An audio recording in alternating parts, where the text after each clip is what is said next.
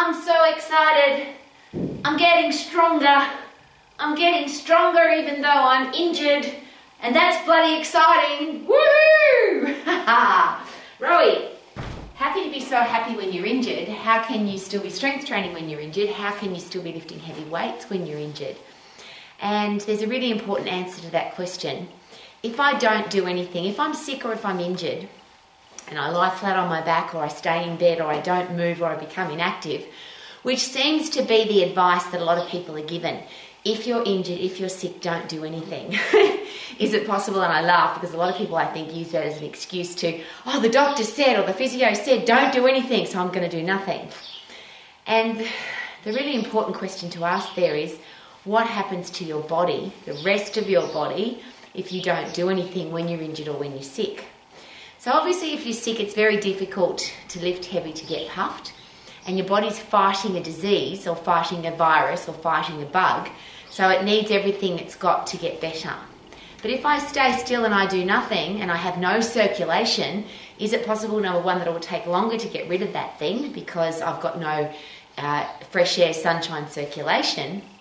But also, my challenge is how quickly the body wastes away if you do nothing. Now, there's lots of different research studies on this, and as I often share, you can you can pick a research study to suit what you've got to say. But because I want to stay fit and strong for the rest of my life, do you want to stay fit and strong for the rest of your life? When I read things, particularly about old ladies, old people in uh, who are put in hospital, are uh, put into a bed, how quickly their body wastes away, you can lose muscle tissue at such a rapid rate that if you get out of bed after a week and you haven't moved for a week, how do you feel? Your body's really weak. I'm sharing all of that with you because I choose to keep my body strong and keep my body fit even if I've got an injury. So I have a permanent back injury. I perforated my disc between L4, L5 in, in my lower back when I was 18 years of age. And it has, according to the experts at the time, I was never going to be able to run again and I was never going to be able to lift weights again. Interestingly, and that's why I always ask, please get a second opinion. Uh, I've run 21 full marathons, many, many, I can't count half marathons. I run every day with my puppy dogs. I sprint on the treadmill and I lift particularly, I, well, for, I, I won't say I lift enormous weights, but most people say, wow, Ro, for an old lady, you're bloody strong and I can lift heavy logs and heavy rocks. And I'm sharing all of that with you because if I'd listened to the experts, I would I would have done nothing and I would have wasted it away and I'd probably be dead and I can't put it any other way. So what I'm always looking for is ways to stay fit, stay strong, stay healthy, even if there is a challenge.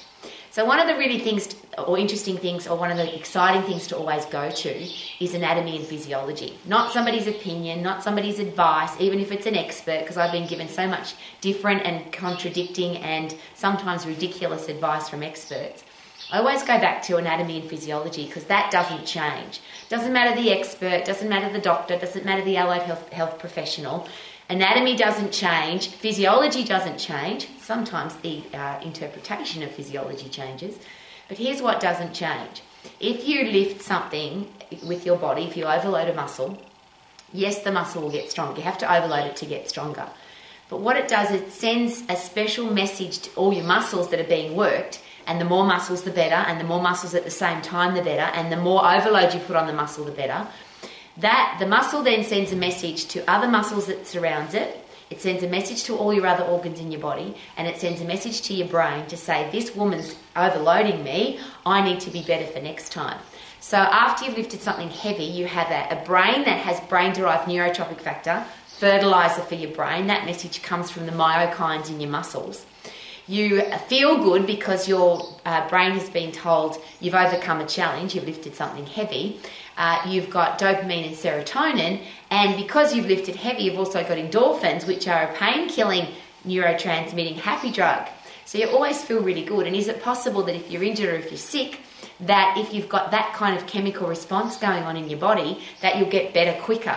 Particularly those myokines coming from the muscles, which send messages not just to the, the, the, muscle that it came from, all the other surrounding muscles, and all of the other organs in the body to say you need to be better for next time.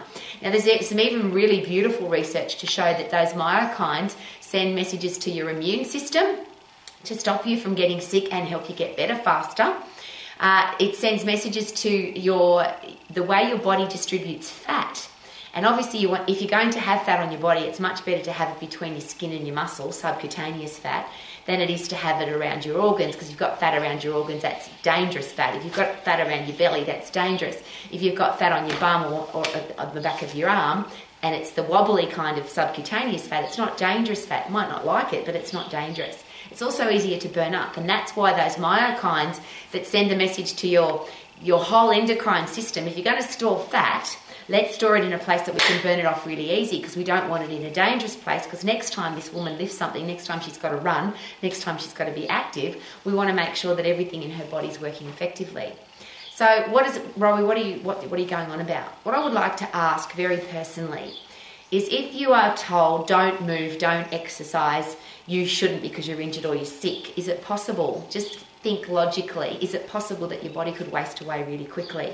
And if you've ever watched somebody who has been, or if you've ever experienced being in hospital for a week or two weeks, God forbid, and tried to get up and walk after a week of not walking, uh, what happens to your body?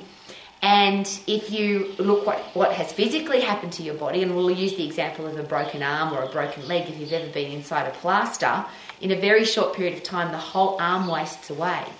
But it doesn't waste away if you, you can't use the arm if it's broken, but you can still use your other arm and you can still use your other legs, you can still use the rest of your body or with the two legs that you've got. So I'm always looking for ways to be able to exercise if I'm sick and if I'm injured. And there's a beautiful expression or a physiological response to that, which is relative intensity versus absolute intensity. So, obviously, if you're sick or injured, you can't train to your absolute intensity. You can't train to your physical best because you're not at your physical best. But you can train to 100% relative intensity. So even if I'm sick or I'm injured, I still look for a way to train as hard as I possibly can relative to how I'm feeling on the day. So with my bad back injury, one thing I've never been able to do is obviously barbell squats because that's a major com- compression force through my injury. And interesting, it's also an exercise I would never recommend unless that's part of your sport, of course, because everybody's going to get compression forces through their spine and that could become an overuse injury. So what I do is I lift as heavy as I possibly can, but I'm also restricted by my range of motion. Now, it's been suggested that you should always do a full range of motion when you exercise because it's more functional. When you squat down to pick something up off the ground, it's very likely that you'll go all the way down and all the way up. So it's functional to have full range of motion. But the beautiful thing about physiology is once an electrical impulse starts at the top of the muscle or the origin of the muscle, it goes all the way to the insertion of the muscle. It doesn't stop halfway through. So, for example, uh, if I do uh, uh, squats or lunges or alive lifts, as I call them, because I hate calling them deadlifts, uh, if I can't do the full range of motion because I'm injured or uh, my body doesn't work effectively at the moment, I can lift even heavier, but I just do a short range of motion. So, for example, if you see, you're never going to see somebody that's got a big upper quad and a little lower quad because they've been doing short range exercise, because that's not the properties of muscle. Once you start an electrical impulse at the origin, it goes through to the insertion. It's like if you've got an elastic band, if you pull it from one end or the other end, there's tension through the whole band. It's not like there's tension at this end and not that end. And I'm sharing that with you because it also means that if you've got clients or yourself, and I use I use this as an example. One of my sisters was trying to get stronger, and all of my family are much older than me, so I was really excited that she wanted to do strength training.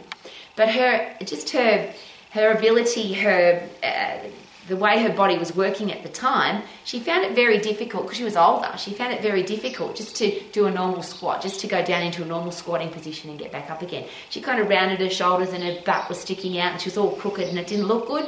You might have people who've got scoliosis where the spine is also uh, not working effectively or the shape of the body is not effective to a full range squat. So start with a short range squat. So you can pick up a weight as long as it's heavy, as long as you're overloading, and when you're not going full range of motion, you can actually go heavier, which means you can get stronger. So if I'm injured, if I, my back is sore, I can actually lift a heavier weight because I'm not going down as far. If I'm lunging, I'm not going down as far. So I can lift heavier. So I'm going to get stronger. Now I'll go a step further because this is really exciting. It also means that uh, I can keep getting stronger and stronger. So, what if I do my full range of motion as a warm up? So, I just do some body weight squats and do a full range of motion. Then I lift as heavy as I possibly can in the short range. As I get stronger, I'll be able to lift more in the full range because I'm getting stronger. But I don't want to limit my ability to get stronger just because I can't do a full range of motion. So I'm going to wrap all of that up. If you're injured or if you're sick, you can still exercise, you just got to find a way. If you start an electrical impulse at the start of the muscle at the origin, it goes through to the insertion. So there's no, I can't, I have to do full range of motion. Is it more functional? Probably. But if I want to get really strong, I don't have to do a full range of motion. I just have to move the weight. Uh, and I'll use an example again. My mother, who, who strength trained at a very old age, she was over 80 and still lifting very heavy weights. But she didn't do squats and lunges because she didn't feel comfortable with them and she had arthritis in her hands, so she couldn't hang on to the weight. So she was very happy to do leg presses. Now, leg press is not a functional exercise. There's nowhere in life where you sit in a chair and push weight above your head. But she could get very strong in that position and she felt safe in that position. And she was sending all those magical myokine messages throughout her body to say, you need to get stronger, you need to be fitter, you're going to be better for next time. So ultimately, if we want to be fit and we want to be strong, we've got to overload our heart and heart and lungs to get fit. We've got to overload our muscles, bones, ligaments, tendons, and joints to get strong. And if we don't overload them, they waste away. So I'm going to say that very powerfully. If you don't use it, you will lose it. If you don't use it for as little as a week, unless you're a really fit, strong person who needs to have a week off to have a rest to super compensate, most people will lose a very large amount of muscle and a very large amount of fitness in just one week.